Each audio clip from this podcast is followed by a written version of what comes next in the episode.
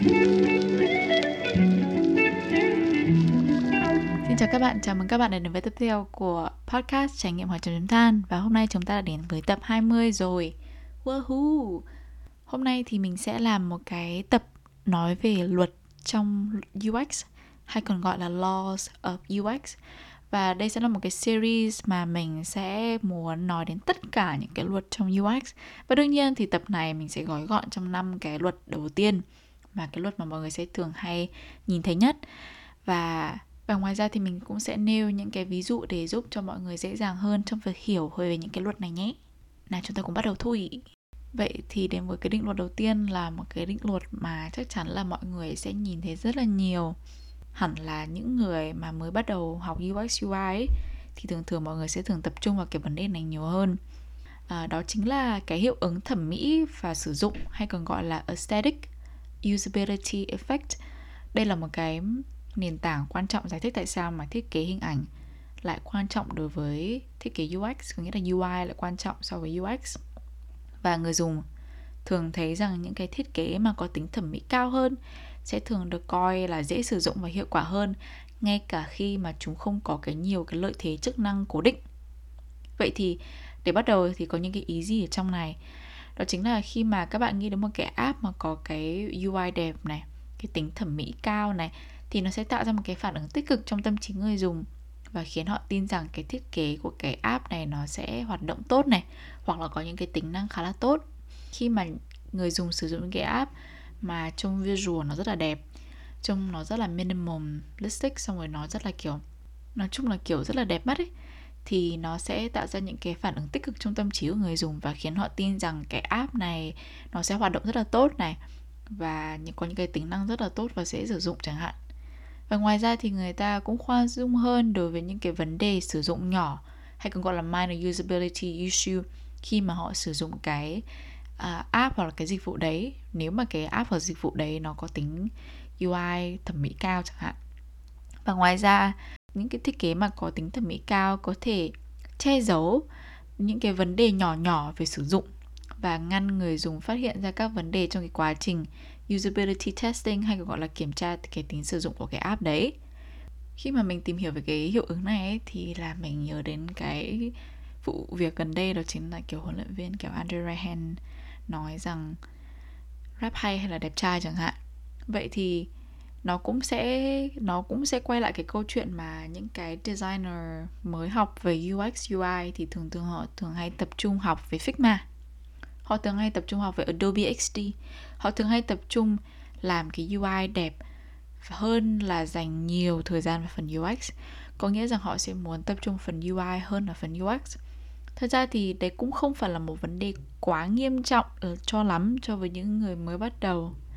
bởi vì về sau ấy, nếu mà bạn là một người rất là thích làm UI thì về sau bạn có thể trở thành một UI designer nhưng mà nếu mà bạn là một người mà chuyên tập trung vào UI thì chắc chắn là cái phần UX của bạn sẽ kém hơn và bạn sẽ không phù hợp nhiều những cái title như là UX research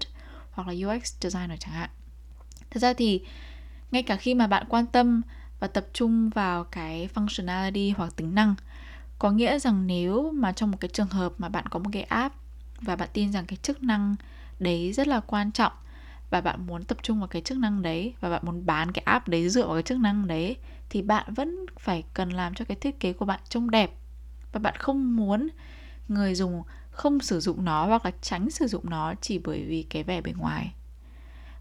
Ngoài ra thì, nói qua nói lại thì hẳn các bạn đã có rất là nhiều những cái ví dụ hoặc là trải nghiệm mà các bạn vào App Store hoặc là Play Store.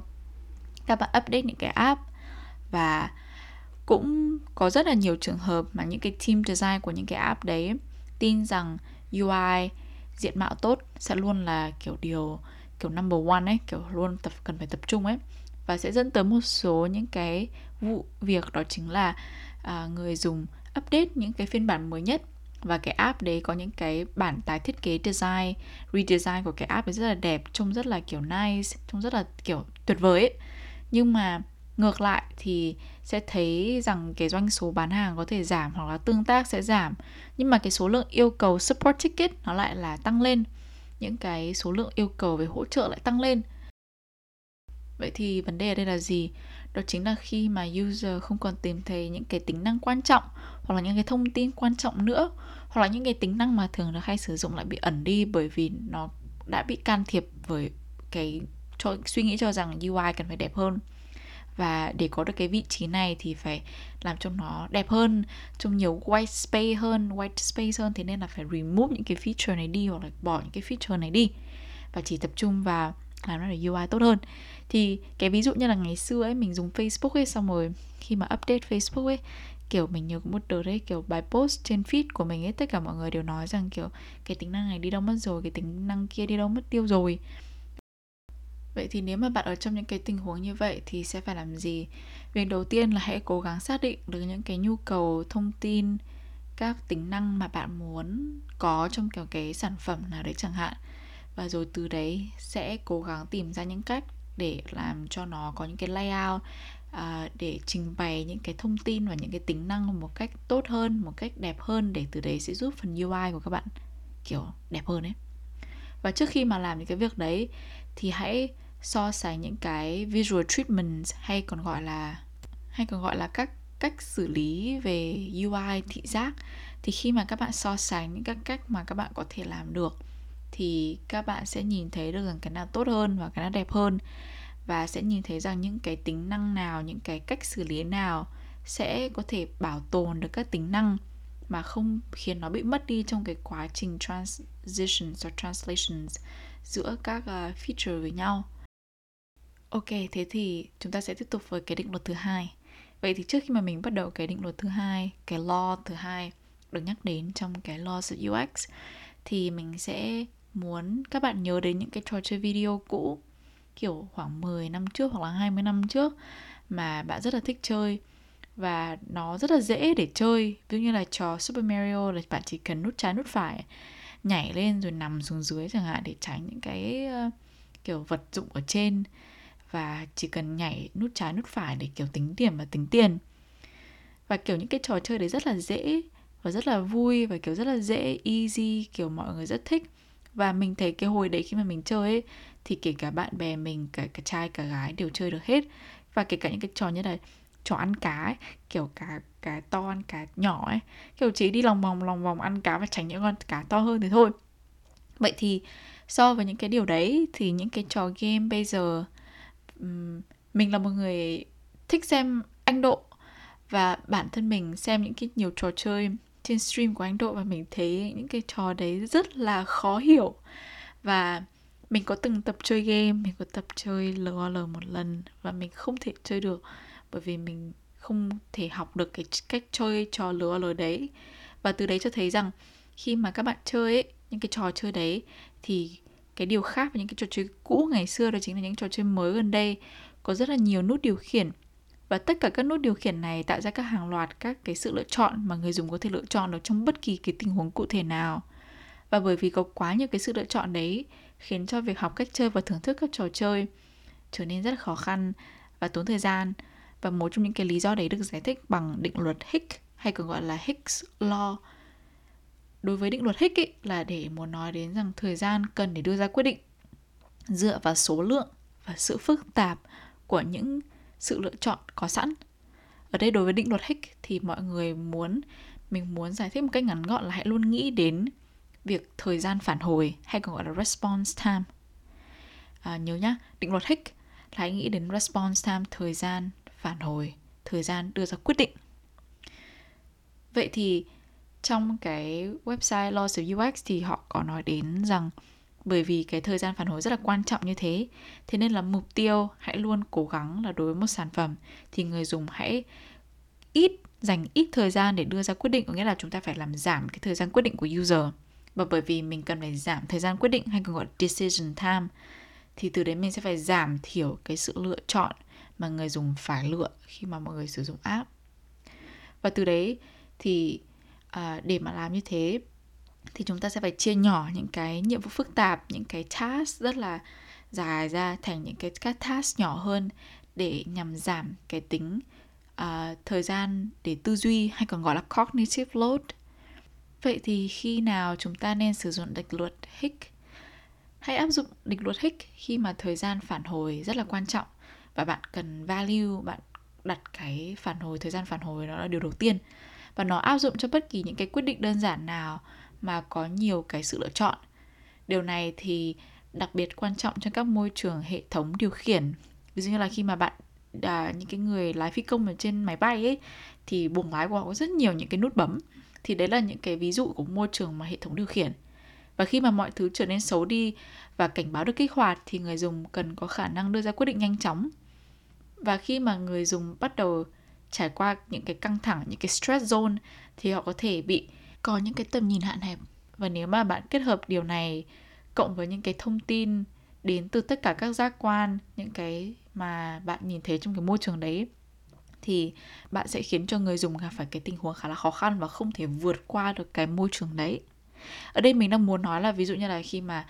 à, phi công ở trên máy bay và họ sẽ phải đưa ra những cái quyết định khi mà máy bay gặp phải những cái khu vực mà nó không được an toàn chẳng hạn. Hoặc là khi mà bạn chơi game và trong những khoảnh khắc mà rất là kiểu cam go bạn phải kiểu bắn bùm bùm bùm xong rồi bên trái bên phải ở khắp nơi kiểu đang có địch chẳng hạn đang kiểu nhắm đến bạn. Và bạn cần phải đưa ra những quyết định để mà giúp bạn uh, nhặt những cái weapons những cái vũ khí mà để có thể uh, đánh được quân địch chẳng hạn vậy thì ngoài ra thì định luật hích ấy cũng có thể sử dụng để dùng cho những cái uh, công việc hàng ngày hoặc là những cái app mà không phải là là game chẳng hạn. Vậy thì định luật hích có thể sử dụng để thu gọn những cái lượng thông tin lớn mà không làm quá tải người dùng. Bạn sẽ phải cần đơn giản hóa các quy trình phức tạp thì hãy sử dụng định luật hích Một ví dụ có thể là cái quy trình thanh toán checkout. Thay vì hiển thị tất cả mọi thứ cùng một lúc, thì bạn có thể chia nhỏ những cái sản phẩm ra. Ngoài ra thì ví dụ như là mình không biết ở những cái app như là Shopee hay như thế nào, nhưng mà ví dụ ở bên này thì mình hay sử dụng Amazon. Và trong Amazon ấy thì có cái nút đó chính là cho vào giỏ và cái nút mua ngay lập tức, kiểu one button, kiểu mua ngay mua ngay, mua luôn, không cần phải cho vào giỏ thì nó sẽ giúp làm giảm cái cognitive load của mình là mình có nên cho vào giỏ không, cộng với những cái đồ khác hay không? Hay là mình muốn cái này mà mình muốn mua luôn tại chỗ và muốn ngay lập tức chỉ cần ấn một nút thôi là mình sẽ mua. Vậy thì đấy là ví dụ của định luật Higgs, được sử dụng khá là nhiều. Tuy nhiên một điều quan trọng phải nhớ là chúng ta không nên đơn giản nó quá, bởi vì khi mà các bạn chia nhỏ các sự lựa chọn thành quá nhiều phần nhỏ, nó sẽ khiến cho người dùng bỏ cuộc trước khi đạt được cái mục tiêu đấy thì các bạn sẽ lại nghĩ đến những cái như là questionnaire chẳng hạn, những cái list câu hỏi mà bạn, các bạn cần người dùng phải trải qua hoặc các form thì khi mà các bạn bỏ nhỏ nó quá nhỏ ấy, thì mọi người sẽ cảm thấy rất là mệt mỏi và không muốn tiếp tục những cái như vậy. Vậy thì chúng ta sẽ đến với định luật số 3 đó chính là định luật Miller. Đây là một định luật rất là hay. Đây là một định luật mà khi mà thật ra là mình cũng mới biết về cái định luật này gần đây và mình dành rất nhiều thời gian để, kiểu, đọc về nó. Và chắc chắn là mình không biết là mọi người có biết về cái này không nhưng mà rất là thú vị đấy. Nào, chúng ta hãy cùng bắt đầu nhé thế thì để tóm tắt về định luật Miller, nghĩa là khi mà mọi người lần đầu tiên giới thiệu về định luật Miller, thì mọi người sẽ nghĩ đến cái gì? Mọi người chỉ cần nhớ đến một thứ, đó chính là một câu thôi. Đó chính là con người chỉ có thể nhớ được khoảng 7 mục 7 item trong bộ nhớ làm việc của họ. Chi tiết hơn thì là 7 cộng trừ 2 có nghĩa rằng với đối với những người mà có trí nhớ thấp hơn thì sẽ có thể lưu trữ được 5 mẫu thông tin 7 trừ 2 và những người mà có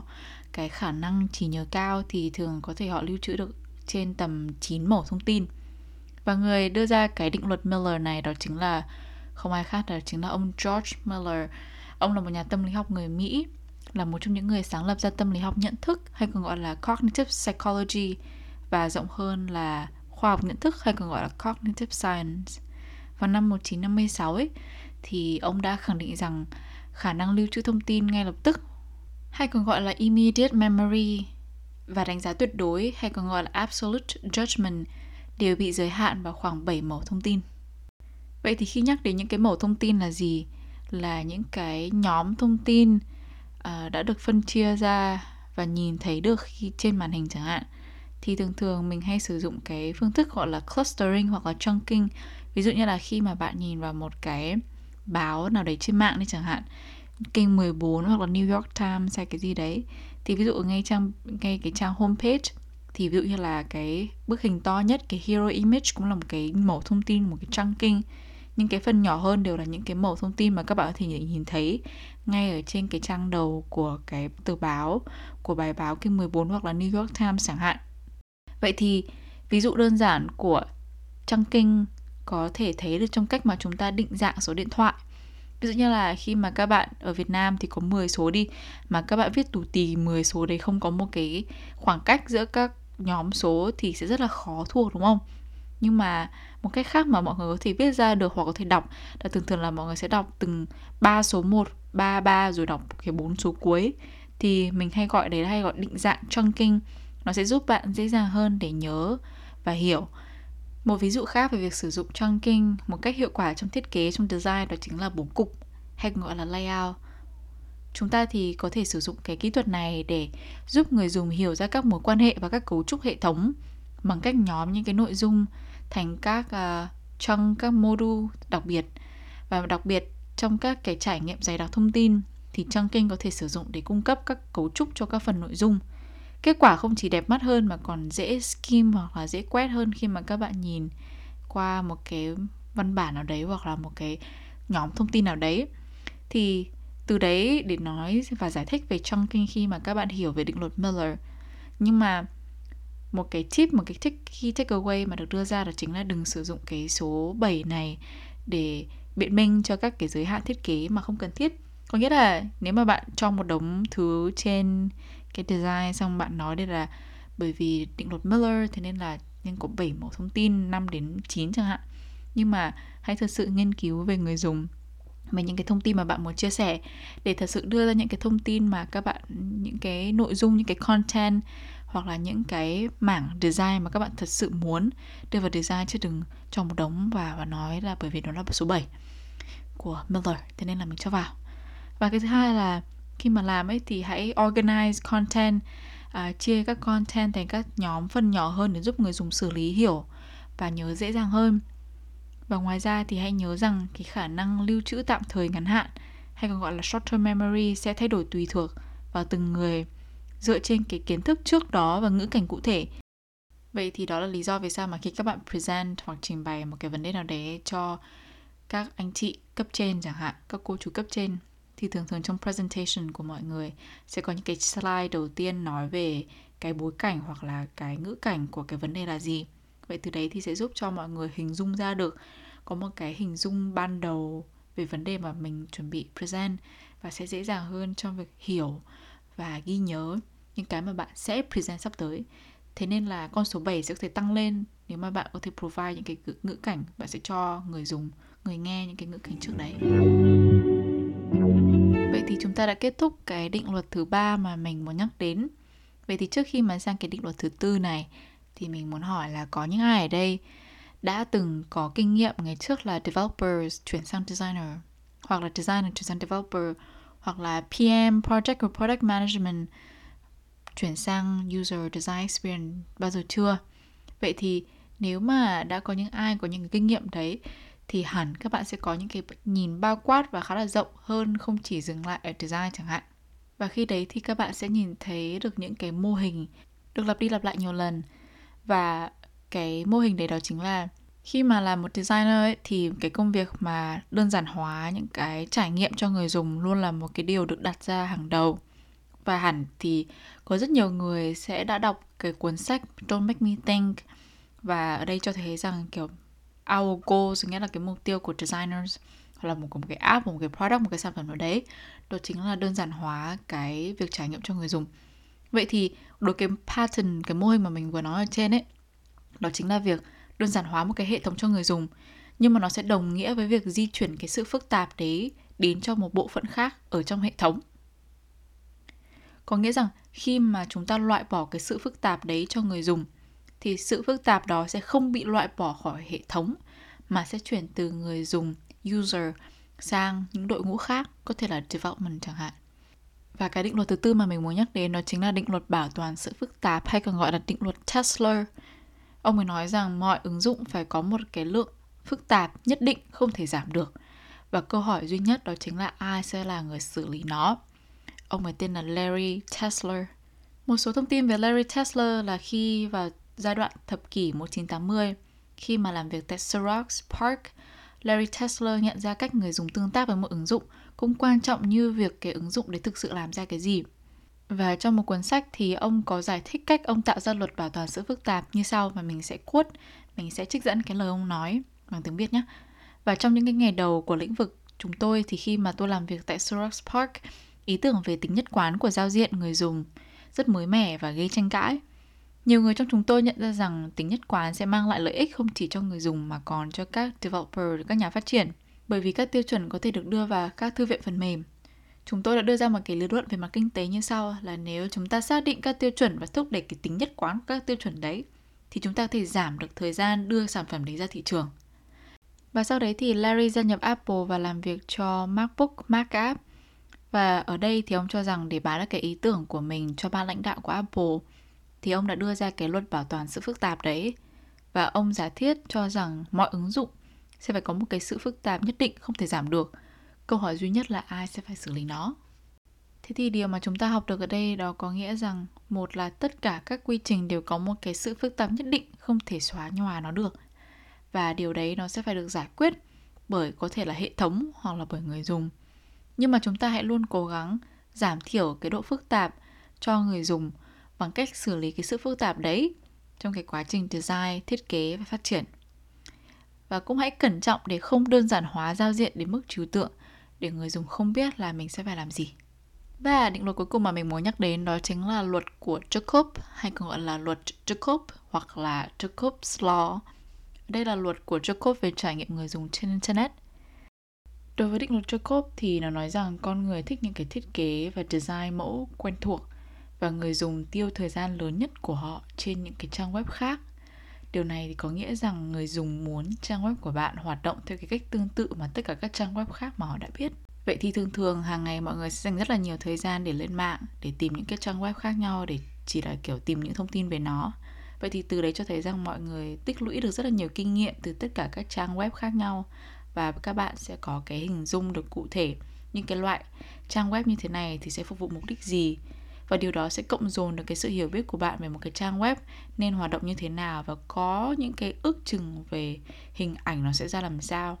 Vì vậy, nếu mà trang web mà bạn thiết kế mà làm điều tương tự như các trang web khác và họ sẽ biết cách sử dụng nó và từ đấy thì khi mà họ sẽ vào website của bạn thì họ sẽ tập trung vào cái sản phẩm và dịch vụ của bạn thay vì phải kiểu tìm cách làm thế nào để uh, sử dụng cái trang web này Mặt khác thì nếu mà bạn vi phạm luật của Jacob về trải nghiệm người dùng trên Internet và bạn làm một cái điều đấy khác biệt hoàn toàn chỉ để thử một cái gì đó mới mẻ chẳng hạn khi đấy thì người dùng sẽ không biết cách sử dụng nó và rất dễ dễ dàng bỏ cuộc, rời bỏ hay còn gọi là abandon the process. Một trong những cái ví dụ mà website Laws of UX có đưa ra đó là khi mà YouTube ra mắt cái phiên bản mới vào năm 2017 thì là sau nhiều năm sử dụng một cái thiết kế cơ bản họ cho phép desktop user hay là những người dùng trên máy tính ấy để tiếp cận với cái giao diện mới là Material Design UI thì họ sẽ cho người dùng xem trước cái bản thiết kế mới đấy làm quen với nó, gửi phản hồi và thậm chí quay lại cái phiên bản cũ nếu mà họ thích. Kết quả cho thấy rằng YouTube đã tránh được việc người dùng cảm thấy không nhất quán trong cái mô hình tư duy của họ, trong những cái mindset của họ và cảm thấy rằng không cần phải abandon bỏ cái process, cái website YouTube này nữa. Bởi vì YouTube đã cho phép người dùng chuyển đổi khi mà họ đã sẵn sàng. Ngoài ra thì một cái nữa đó chính là Outlook. Mình nhớ có một đợt mà Outlook thay đổi cái design ấy Thì họ cũng sẽ có cái nút ấn ở trên góc phải Và họ sẽ cho phép người dùng chuyển đổi cái cũ và cái mới Và cho thấy sự khác nhau nó thế nào. Nếu mà người dùng ngay lập tức được đưa vào cái giao diện mới Và họ không thích thì họ có thể sang cái nút ấn đấy. Và chuyển sang cái giao diện cũ Và từ đấy họ có thể chọn là nên đi theo giao diện nào Vậy thì key takeaways của chúng ta là gì? Cái thứ nhất đó chính là người dùng sẽ chuyển những cái kỳ vọng mà họ đã xây dựng xung quanh một sản phẩm quen thuộc sang sản phẩm khác mà có vẻ giống nhau. Và bằng cách tận dụng các mô hình tư duy hiện có, chúng ta có thể tạo ra cái trải nghiệm mà người dùng dùng xuất sắc hơn. Trong đó người dùng có thể tập trung vào nhiệm vụ của họ thay vì phải học các mô hình mới hoặc cách chuyển đổi mới. Và khi thay đổi thì hãy giảm thiểu sự không đồng nhất bằng cách cho phép người dùng tiếp tục sử dụng cái phiên bản quen thuộc đấy trong một thời gian giới hạn. Tóm lại trong tập này thì chúng ta đã tìm hiểu được về 5 định luật Thật ra thì bốn định luật và một trong số đấy đó chính là hiệu ứng. Vậy thì một là hiệu ứng thẩm mỹ sử dụng hay còn gọi aesthetic usability effect. Và những cái tiếp theo đó chính là định luật hicks, Tesla, Miller và Jacob. Nếu các bạn thích tìm hiểu nhiều hơn về các định luật khác thì hãy like và comment bên dưới nhé. Cảm ơn mọi người và hẹn gặp lại mọi người tập sau nhé bye bye.